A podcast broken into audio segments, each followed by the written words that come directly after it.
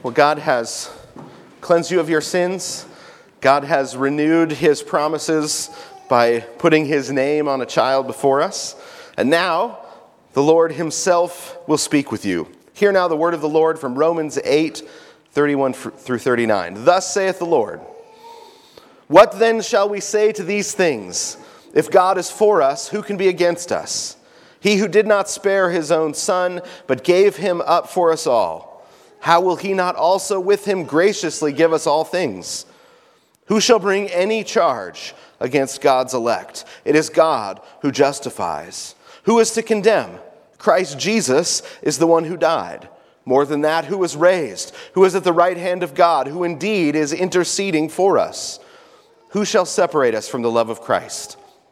Shall tribulation or distress or persecution or famine or nakedness or danger or sword. As it is written, For your sake we are being killed all the day long. We are regarded as sheep to be slaughtered.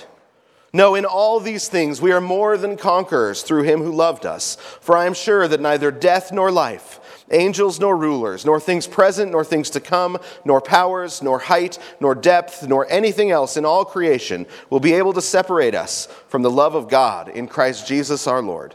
Let's pray. Father in heaven, we thank you for your word. We thank you, Father, that you are not a God who is silent, not a God who has left us to ourselves, but that you continue to speak to us. We pray, Lord, that your word would be uh, renewing and resurrecting this morning, that we would be more like your son Jesus because we heard your word this morning. We pray these things in his name. Amen. Amen. Please be seated.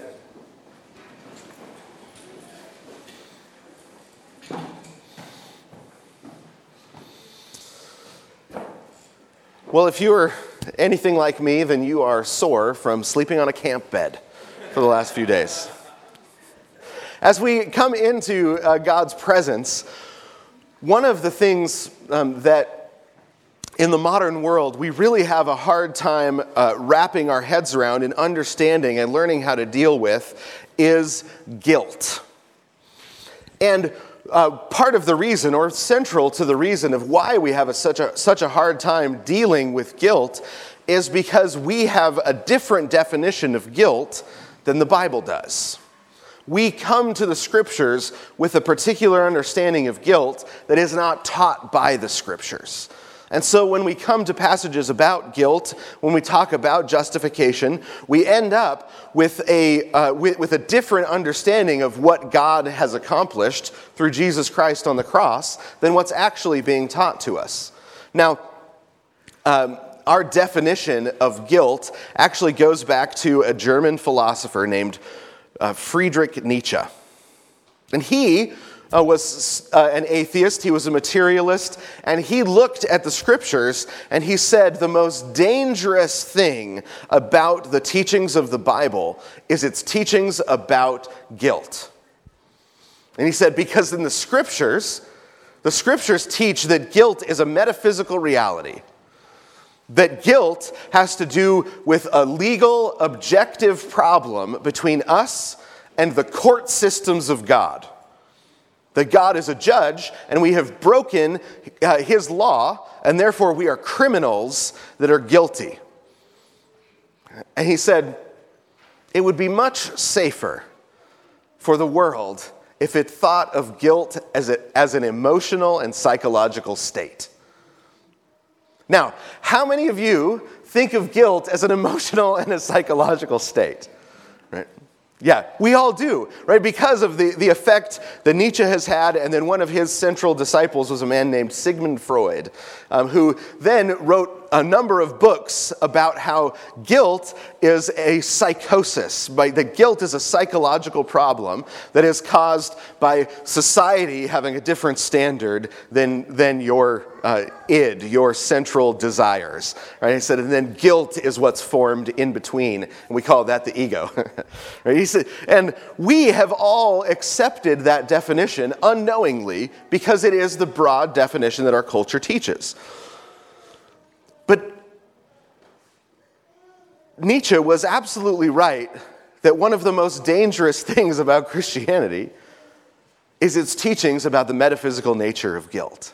It's teaching that guilt has to do with committing a crime against the courts of God's law. But one of the things, though, about that is once you come to understand that, passages like this one in Romans 8 come alive in a brand new way. Paul teaches, What shall we say to these things? If God is for us, who can be against us? He who did not spare his own son, but gave him up for us all, how will he not be able to graciously give, how will he not also with him graciously give us all things? Right? Paul says, we're approaching God, right? We're approaching God. And he said, and which God is it? How do we know this God? Which, what's the nature of this God? Which God are we talking about? The God who gave his own son, Jesus Christ. Now, we talked about this. If we want to know God, if we want to know what he's like, if we want to know about him, we look at Jesus. Jesus is the full revelation of God, of the triune God. And he says, if God is for us, who can be against us? How does he know that? Because the nature of God revealed in Jesus Christ is that God gave Jesus, and Jesus gave himself for us. He said, if he gave us his son, then everything else, which is of, of infinitely less value than Jesus, how can we not think that he's going to give us everything? Because if you have Jesus and nothing else, you have more than the man who has everything but doesn't have Jesus. So, if God has already given us his son, how can we not uh, believe that he will graciously give us all things? Well, what's the thing that gets in the way of that? Why do we think he might not give us all things? Well, it's because of our guilt. It's our sin that gets in the way. God began by giving Adam and Eve all things. You have dominion over all of this. Just don't eat that fruit. So you have dominion over it all. He says, God is that kind of God. He gives us all things. But the, things that, the thing that makes us think, well, maybe He's not going to give us all things, is the guilt of our sin. Which is why the question comes next Who shall bring any charge against God's elect? And this is, that, this is the, the legal question. Who is it that could bring a charge against God's elect? It is God who justifies. Who is it that can condemn us? Jesus Christ is the one who died. More than that, who was raised, who is at the right hand of God, who is indeed interceding for us. He, he says, when you come before the judgment seat of God, and you stand up and you look at the throne and you look at, you look at the one sitting on the throne preparing to judge, who is it that you're going to see there? He says, You're going to see Jesus. He's the judge. He says, What do we already know about Jesus? Well, Jesus is also the one who died for us. Jesus was the king and he was the priest. Because he was the king, he could be our representative sacrifice. We were united to him.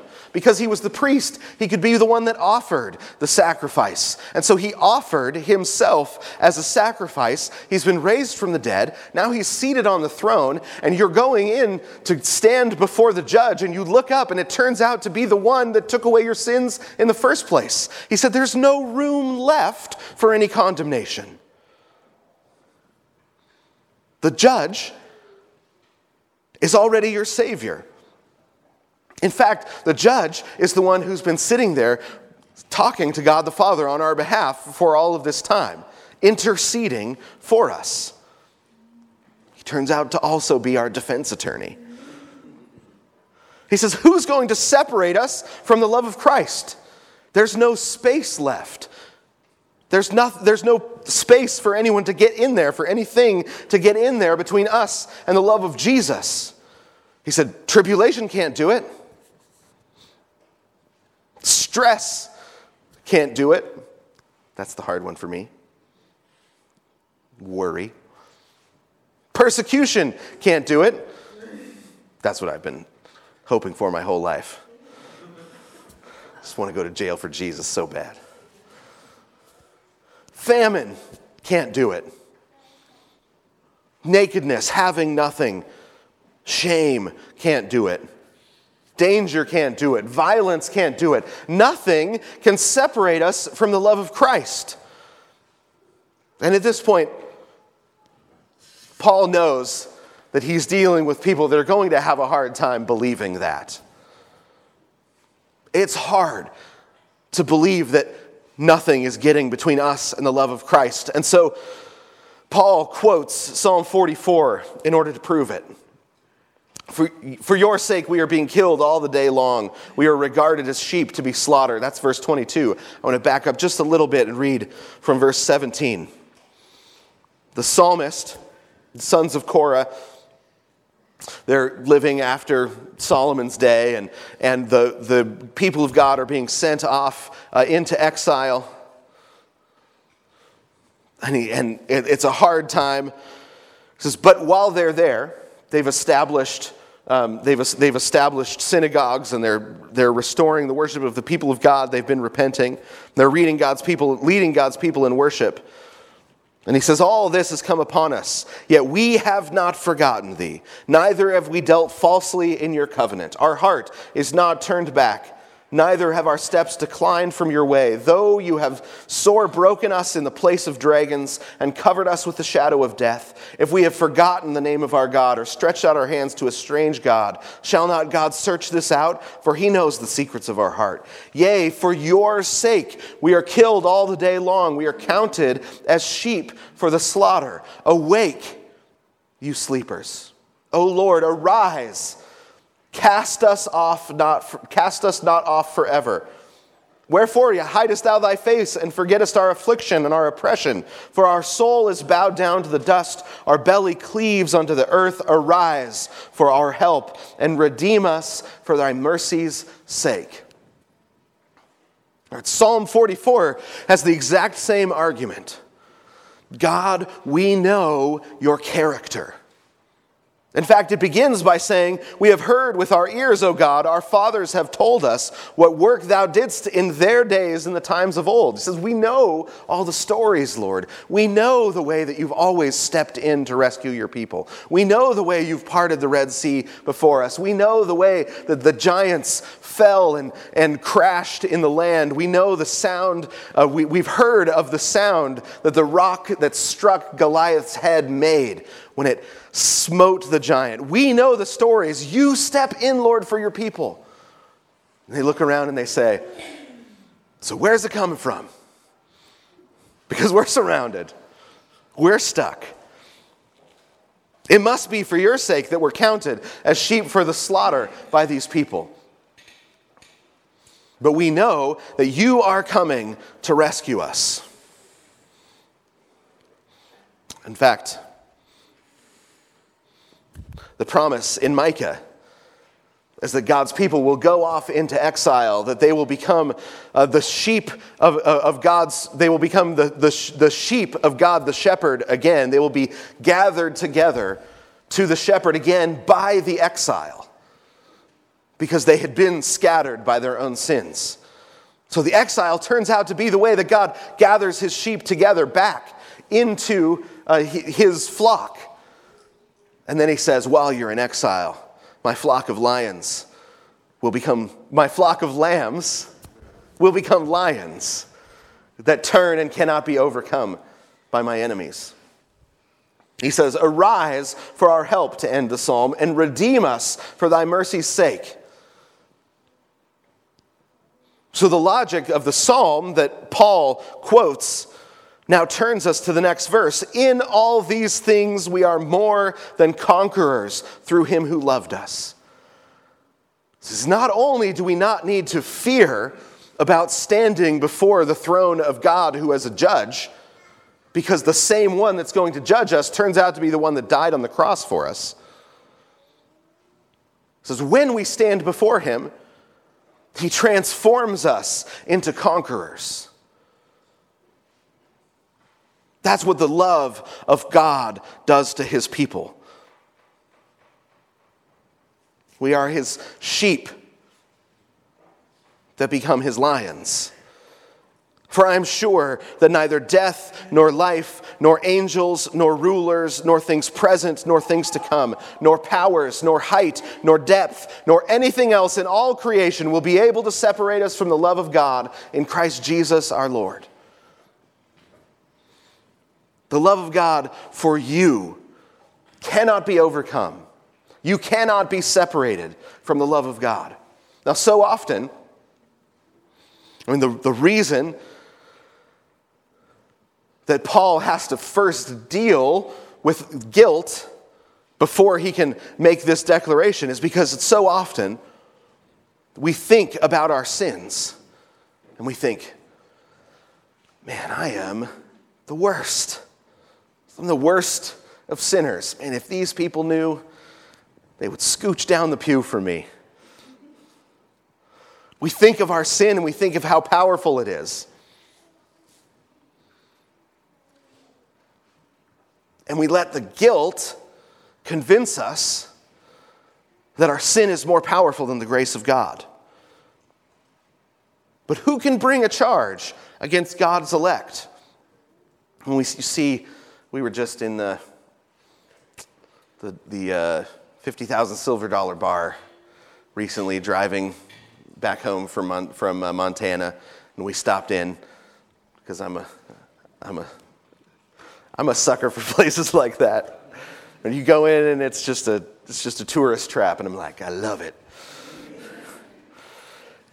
and uh, there was this whole series of mugs and T-shirts and placards and things that all had the same phrase: "Jesus is coming. Look busy."